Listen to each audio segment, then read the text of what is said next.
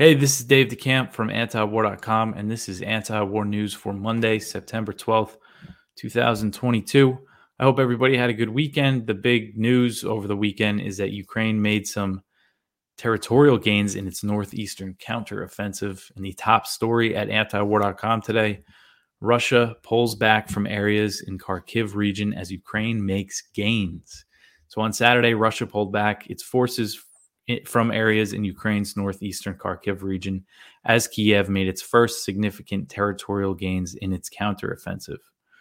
So if you look at the map, if you're watching on video, this area that's highlighted in green is all territory that Ukraine has captured in just a few days. I believe uh, they started having some success on Thursday. So it's just been four days, and it's a good chunk of territory. The main city in this region is Izyum. Uh, if you're listening, uh, you could go check, look in the article, and I put in some maps from South Front uh, just to show uh, the the territory that they took. Because if I just name the the villages, you know, th- this gives you a better picture if you want to see it visually.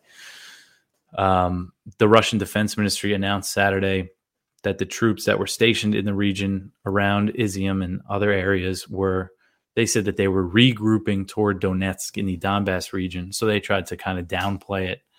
And the Russian Defense Ministry spokesman said that they were moving these troops to, quote, achieve the declared goals of the special military operation for the liberation of the Donbas, end quote. So throughout the war, Russia has made pretty clear that its main goal, one of its main goals, is the quote unquote liberation of the Donbas region. That's where the Donetsk and Luhansk People's Republics are. They're self-declared breakaway states that de- declared independence from Kiev in twenty fourteen after the U S backed the ousting of Viktor Yanukovych, the Ukrainian president. They rejected rejected the post-coup government. Um, so Ukrainian President uh, Zelensky, he celebrated the battlefield success, and he said that Ukraine had captured about two thousand square kilometers. Not sure if that number is exactly right, and then I've seen other numbers f- floating around too, but that's what Zelensky said on Saturday. Russian installed officials in the region advised civilians in the territory that Ukraine was retaking to evacuate and flee to Russia. That's because Ukraine has been cracking down on what they say are Russian collabor- collaborators, and that is a pretty significant concern. Um, and this is a big P R victory for Ukraine, a big propaganda victory, because if you're living in the Russian-controlled areas of Ukraine, seeing what happened there, you might not think that you're you're really safe anymore, because Ukraine, again, they've been really cracking down on collaborators for very insignificant things, including social media posts that uh, you know express support for Russia. I actually linked to an article from A P in there where they they were with uh, some Ukrainian security services as they were going around and arresting people for stuff like that. So according to Al Jazeera and several other outlets, they said that witnesses described seeing traffic jams of cars with people leaving uh, the Russian-held territory in the region headed for Russia. And the Russian region of Belgorod, which borders Ukraine, they have set up facilities to help refugees, as it seems like people are fleeing to Russia. And now Ukraine's success, it's spurring calls inside Russia for the government and for Putin to escalate and do what's necessary to ensure victory in the war. Again, this is big P R can- uh, victory for Ukraine, and it's not a good one. It's bad for Russia in that sense. Since la- launching the invasion, Putin has framed the war as a special military operation. That's what they've been calling it. And he's hinted that Russia could escalate more and said that they've like barely gotten started. He said that back in July. Um, and one thing we haven't really seen from Russia is what they is the real bombing of intentional targeting of civilian infrastructure across the country, which is what the U S does. You know, that's, for example, that's what the U S did when they invaded Iraq. They called it the shock and awe campaign, and they call it a strategic bombing campaign. But that's, I don't really like that term because it makes something very barbaric sound more sophisticated. So then on Sunday, there was reports of blackouts in Ukraine because Russia was apparently bombing electricity infrastructure. I didn't see any statements from Russia confirming that, but that's just the rumors and reports for now. But hopefully, I mean, you know, that an escalation like that doesn't happen, because that would just, uh, you know, really destroy the country more. Um, so... Now, Ukrainian officials, so it's tough to say really what's going to happen here. So this area of Kharkiv that Russia has withdrawn from, it's not part of the Donbas region. It's to the north of it. it then, then the Donbas is the Luhansk and Donetsk oblasts. And then Russia also controls territory in Zaporizhia Oblast and the Kherson Oblast. And that connects to Crimea. That gives them, you know, what you call a land bridge to Crimea.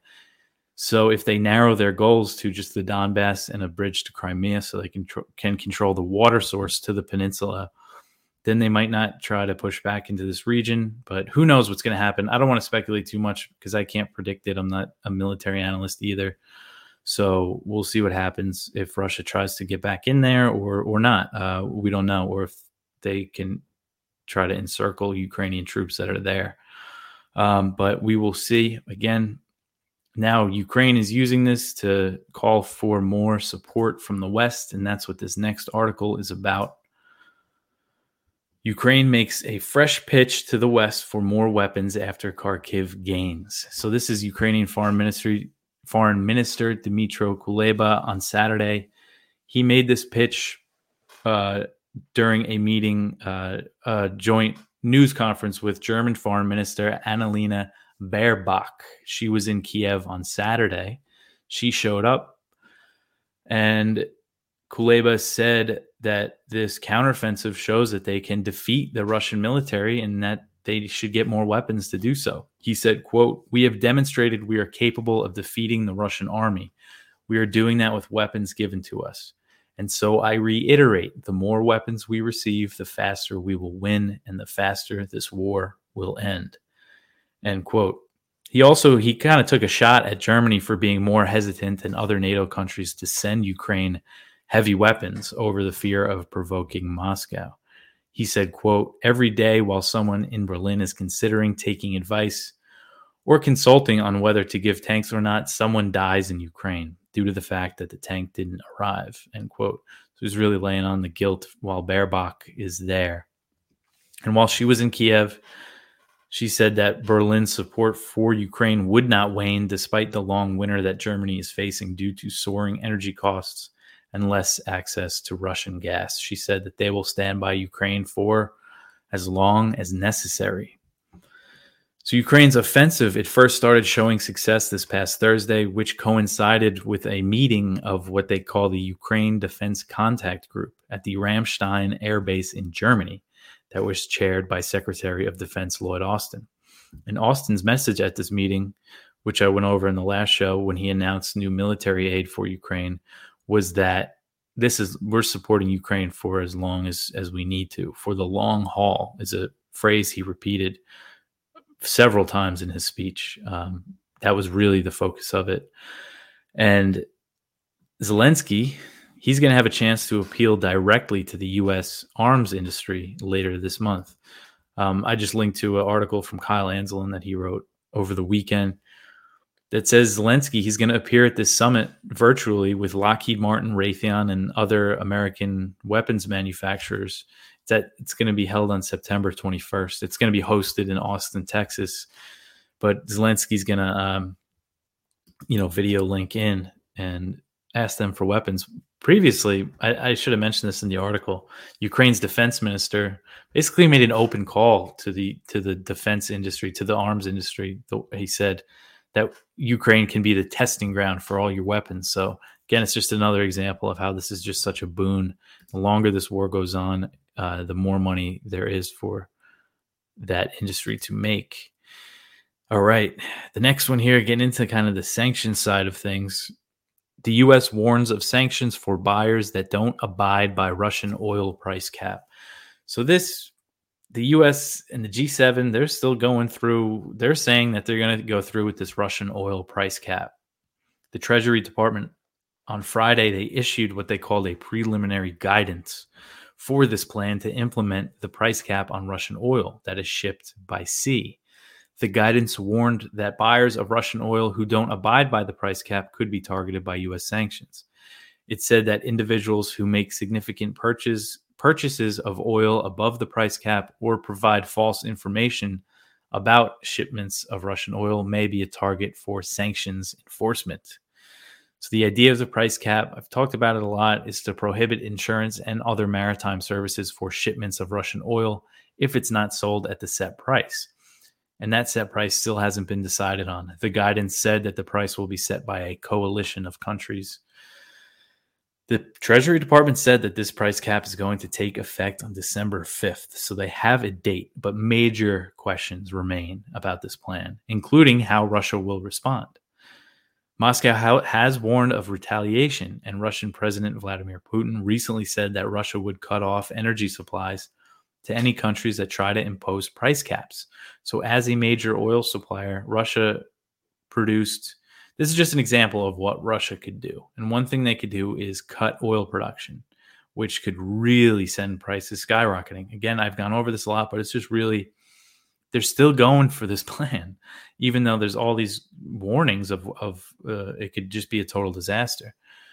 So just to use some numbers here, in twenty twenty-one, Russia produced an average of ten point nine billion barrels per day in twenty twenty-one. Uh, analysts at J P Morgan and Chase have warned that Russia could respond in one scenario by reducing oil output by three million barrels per day, and that could bring prices up to one hundred ninety dollars per barrel. That would, could be the global price, which would be almost double what it is now. And in the worst case scenario, they said Russia could slash production by five million barrels, bringing the prices up to three hundred eighty dollars per barrel. So that's worst case scenario, and I don't really see that happening while they are still selling so much oil to China and India. But still, these are the numbers that these people are coming out with, and it's this is really being pushed by Janet Yellen, the Treasury Secretary, because they fear the, in December, the E U sanctions on Russia, Russian oil will kick in, and that will ban insurance for Russian oil shipments. Russian oil shipments rely on European insurers. They'll definitely be able to find alternatives, but there will be an initial, you know, shock because of that. But I think her solution is going to be a lot worse. Um, so the next one, more about price caps. This is from Connor Freeman. In the E U, it has backed off its Ru- Russian energy price cap. So the E U said last week that they were going to propose this price cap on Russian gas, which I don't know how they would try to do that. And this Putin responded, that that thing that he said about the price caps, he responded to that uh, by saying, we'll cut you off completely. So um, E U ministers, they met in Brussels on Friday, and they did they didn't agree to this idea, um, which I probably I should have saw this coming, because it was last week when the E U Commission President, Ursula, um, I'm blanking on her name, but she was the one, Ursula von der Leyen, she's in the article, um, but she proposed, she said that they were going to propose it. And I should have figured that a lot of countries, a lot of E U members would oppose it. And according to Connor's article, article, a minimum of ten E U states oppose the plan. So ten out of twenty-seven, uh, including Germany, Italy, Poland, and Greece. So the Czech Republic, they didn't even want to talk about it. Um, so yeah, this, this idea was kind of dead on arrival at this meeting of E U ministers, just because they can't afford to get cut off of Russian gas right now. Uh, but still, just the fact that they would bring that up and, and even discuss it, it, it just really amazes me. Um, okay, next section is Iran, but before we get into that, I just want to mention our sponsor, How the West Brought War to Ukraine. It's a book by Benjamin Abloh, a short read that summarizes the steps that the U S and NATO took to bring about the situation that we see today, NATO expansion, you know, meddling in, in Ukraine, and all that stuff. And it's just really a great summary of it. If you need to brush up on those facts, if you don't know much about it, I mean, this is really the best way to do it. I read it in an afternoon, and it usually takes me a very long time to read books these days. Uh, but it's only ten dollars. You could buy a copy, buy a few copies, and hand them out to, you know, your friends and family that are open-minded about this issue and might not know much about it. Link is in the description and in the show notes. ten dollars, go buy it, and it helps support the show, and it supports a good writer who's trying to get a good message out. All right, so the next one here, we're getting into Iran. Israel does not believe that Iran, the Iran deal will happen before U S midterm elections. So this was a senior Israeli official that spoke with reporters on Sunday, said that Israel believes the Biden administration will not rejoin the Iran nuclear deal until at least after the November midterm elections in the U S. The Israeli official made the comments to reporters before Israeli Prime Minister Yair Lapid traveled to Germany, where he is expected to continue to lobby against the nuclear deal. So Israel is becoming increasingly confident that its pressure to sabotage a res- restoration of the agreement has worked. The official said that Israel was able to persuade the Americans not to yield to Iran's demands.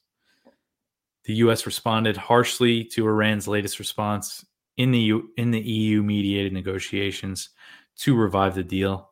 Again, details of the of Iran's response and what the U S objected to aren't exactly clear, but this Israeli official laid out a kind of a series of things that he said the U S committed to Israel about the negotiations. The Israeli official signaled that the U S wasn't prepared to give Iran the sanctions relief that it desired to restore the deal. The official said that the U S, quote, didn't promise it will lift the sanctions as Tehran wished, which Iran's supreme leader, Ayatollah Ali, um, his name's cut off there, I got to fix that typo, which Iran's supreme leader deems unacceptable, end quote. So Iran has been also been seeking some sort of guarantees for if the U S withdrew, withdrew from the J C P O A as it did in twenty eighteen, but the Israeli official said the U S refused. The official said, quote, the U S also committed it will not grant Iran significant guarantees in the event it will withdraw from the agreement again. Iran didn't accept, end quote. So because J C P O A isn't a treaty, we could see what the Trump administration did happen again in the next administration. So the U S can't guarantee that the, they will stay in the deal. But Iran, judging by all the reports and reading in between the lines, they've been seeking guarantees that would give the U S some sort of consequence if they pull out, like leaving some advanced centrifuges intact. So if the U S pulls out, they can get these centrifuges running more quickly. And but so this Israeli official is saying that the U S refused any of those guarantees. And we know from reporting from Trita Parsi at Responsible Statecraft from last year during negotiations, Iran wanted a guarantee. All they wanted was for Biden to say that he would stay in the deal during his term in office, and he couldn't even say that. So that's just been the stance of the U S, a hardline stance. And the U S and Iran have also been at odds over the International Atomic Energy Agency's investigation into traces of uranium found at undeclared nuclear sites. Iran has been calling for the I A E A to close the inquiry before the J C P O A was restored. The Israeli official said, quote, Washington pledged to Jerusalem that it will not pressure to close the ongoing investigation of the I A E A. European countries po- promised the same, but Iran didn't accept it, end quote. Israel has been conveying its objections to the J C P O A talks in a series of high-level visits to Washington. The latest official to visit was David Barnea, the head of the Mossad spy agency. Israel has been pressing the U S to establish a credible military threat, and the White House said last week that President Biden wants other available options for Iran's nuclear program if the talks fail. So that's the U S sort of alluding at possible military action. Not very diplomatic. The next one here, Iran says that European statement on nuclear deal talks unconstructive. France, Germany, and the U K released a joint statement on Saturday accusing Iran of not taking the negotiations to revive the nuclear deal seriously. The three European countries, who are all signatories to the nuclear deal, criticized Tehran's demands for the I A E A, this is really what it's about, to close its inquiry into uranium traces found at undeclared Iranian nuclear sites. So they said that this demand raised doubts as to Iran's intentions. Um, but we don't really know for sure. I should mention if Iran's response, like we haven't seen it, and kind of the West is trying to shape the narrative here. We don't really know exactly if Iran said that that was a condition to revive the deal, or maybe they were trying to get the U S and the Europeans to kind of help push the I A E A to settle this investigation that's been open for years. Um, and the I A E A, Iran's tried to explain it. They've submitted an explanation to the I A E A, and they said that wasn't good enough, and they ha- they haven't dropped this uh, investigation. So Iran's foreign ministry hit back at the statement, saying that it was unconstructive and that the three European countries should be working to reach a deal. The official said, quote, the three European countries are advised to play a more active role in poli- in providing solutions to end the few disagreements that remain, end quote. Um, so, yeah, it's just another sign that things aren't looking good for the deal, because the European countries, really the, these latest negotiations were sparked by the E U. And France uh, said that they want, before the negotiations restarted, that they said, hey, maybe we should get some of this Iranian oil on the global market as they're facing these soaring energy prices. Um, something that, you know, makes sense, makes sense to me, but doesn't seem like it's anything the U S is interested in. But just the fact that Europe's, you know, they're just saying all these negative things, I think it's safe to say that there's not going to be a deal anytime soon. Um, all right, the next one here, this is interesting. This is from Haaretz, the Israeli uh, site. Oh, these ads are popping up. Um, but really, this article just says uh, Queen Elizabeth uh, the Second, who just recently died, she never visited Israel while she was queen uh, from nineteen fifty-two, I think, or the early nineteen fifties when she took power until she died. She never visited Israel. They call it an unofficial boycott. And, you know, she visited Arab countries at the time. It's very interesting. And this says in nineteen eighty-six, Margaret Thatcher became the first British leader to visit Israel. And she was asked, when would the queen visit?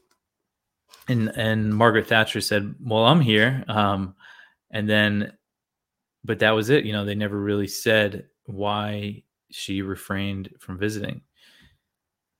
And the line from the from the British, they said that she would visit when there's a sustainable peace. But then this article points out that she had visited um, other countries in the region. This is just interesting. Something I didn't know. Uh, the last news story here, Taiwan confirms for the first time that Chinese that a Chinese drone crossed the median line. So the median line is a unofficial barrier that the United States actually drew uh, down the center of the Taiwan Strait. And it separates Taiwan side from mainland China side. And for years, they uh, they um. China didn't cross this this barrier, but I'll, I'll get into that. Uh, so this is according to the South China Morning Post. Taiwan's defense ministry first reported a Chinese drone crossed the median line this past Thursday. So on that day, they said forty-five Chinese military aircraft were flying in the region, and twenty-five of them crossed the median line. And some of them were drones. So that was the first time. So Chinese planes have been crossing the line. This is the first time that Taiwan r- reported that drones were part of the Chinese aircraft crossing this line. And then Chinese drones continued to cross it in sorties that were reported by Taiwan on Friday, Saturday, and Sunday. So the reported flights, they come after Taiwan said that it shot down a civilian drone over Kinmen County. Now, Kinmen County, the Kinmen Islands, these this is Taiwanese-controlled territory on the su- southeastern coast of mainland China. Their islands just a few miles away from a Chinese city. Um, so on the other side of the Taiwan Strait as the island. So that happened a few weeks ago. And a source close to the China's China's military, the People's Liberation Army, told the South China Morning Post that China had flown drones in this area across the median line before, but it was the first time that it was reported by Taiwan. And this is all part of China's stepped-up military pressure on Taiwan that came in response to House Speaker Nancy Pelosi's visit to Taipei. Since she visited in early August, Beijing has drastically increased its flights over the median line, a barrier that it used to avoid. And U S delegations have continued. Since Pelosi visited, there's been five other delegations. It's only September twelfth, and she visited August second, I believe, is when she arrived there. That's unprecedented, and China has responded with unprecedented military pressure, and the tensions are just continuing to escalate. And according to Japan Times, I cited this, fa- this these numbers last week, but they're pretty they're just very, uh, they really tell the story here. According to Japan Times, China flew across the median line three hundred and t- three hundred two times, three hundred two sorties. Th- so three hundred two planes crossed the median line in August. Between nineteen fifty-four and August twenty twenty, China flew across that line four times in all those years. And then between September twenty twenty and Pelosi's visit, Chinese warplanes made the flight twenty-three times. So it jumped up a little bit in that time in a response to other U S visits to the island. But this is, I mean, three hundred two times in August, and they keep continuing. It's, I think it's been every day. Taiwan is reporting that they're crossing this line. And this is an obvious consequence. This is something I saw analysts warning, you know, good analysts that I would trust, saying that this is what would happen uh, if Pelosi went through with her trip, and she did, and here we are. And just to mention, China views these trips as very provocative because they see it as Washington moving away from the one China policy. China has repeatedly warned that the issue is a red line and that U S support for Taiwan's independence forces could lead to war. Uh, but that's it for the news for today. We got some good viewpoints, as always. We have one from Sam Husseini um, about the death of the Queen that I that I like. If you want to check that out, he's a great writer. Um, but yeah, that's it for today. Um, contact the show, news at antiwar dot com. Support the show. You could do that by buying some sweet merch that we have, some new T-shirts. That link is down below. You can follow me on Twitter. You can message me there if you want to chat. Um, and I think that's it, but I will catch you guys tomorrow with some more news. Thanks for listening.